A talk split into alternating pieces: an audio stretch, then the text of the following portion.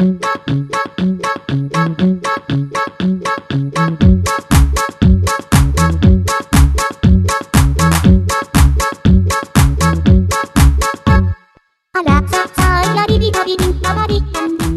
不住来吐槽，您收听到的是 DJ 潮节目。自从上期把这个话题抛给大家之后啊，大家纷纷的在这个呃微信平台上留言呢，说这个 DJ 潮啊，你说一说那谁分手、那谁离婚、那谁出轨和那谁出柜的事儿呗。我合计这啥玩意儿啊？在这里面统一回复一下大家吧。对于混乱至极的贵圈啊，DJ 潮只有两种态度。第一个态度就是这关我啥事儿啊？第二个态度就是这关我啥事儿啊？所以呀，术业有专攻，就吐槽娱乐圈八卦这个事儿就留给八姐吧，这相互之间不呛行是吧？我从今天起啊，这个清明小长假就要开始了。这个作为我国非常重要的这个传统节日啊，已经有两千五百多年的历史了。从这个重要节节气之后啊，这个天儿啊就开始越来越暖和了啊。有这么一句话叫“清明前后种瓜种豆”。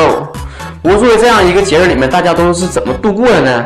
如果你现在是在家里面开着 WiFi 听第一条节目，那只能说明一件事儿：你没有出去玩耍呀。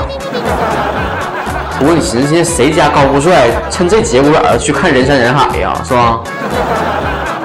这个作为清明节啊，是按照旧有的一个习俗，是需要扫墓，人们都需要携带这个酒食活品、纸钱什么的，来到这个墓地，将食物啊祭供给亲人的墓前，再把这个纸钱焚化，磕头行礼祭拜，最后吃掉果实之后回家呀。这个古时候这个古诗啊，很多关于这个清明节都非常的这个耳熟能详啊，比如说这个清明时节雨纷纷，路上行人欲断魂呢，写的就是清明节这种特殊的气氛。而跟这个相比较之外呀，还有一种说法呢，就是在这个清明节呢，就是春游的好时候啊，它又称作为踏青节。在古时候，很多人都开始这个打马球啊，这个荡秋千呐，就插柳啊等等一系列这个风俗习惯。所以啊，这也是一个踏青游玩的一个好时候。我这个季节对于辽宁来说，还不是这个赏花的全盛时期。比如说这个樱花啊，这个梨花还没有到这个争奇斗艳这个阶段呢。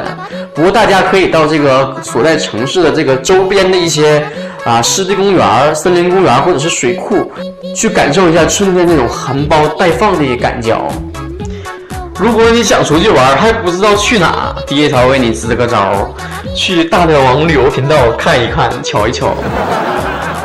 不知道各位听众啊，你们是怎么过清明节的？欢迎您现在马上发语音或者是微信来告诉第一条，分享你这三天小长假是怎样度过的。好，今天节目就到这结束了，下一期再见，拜拜。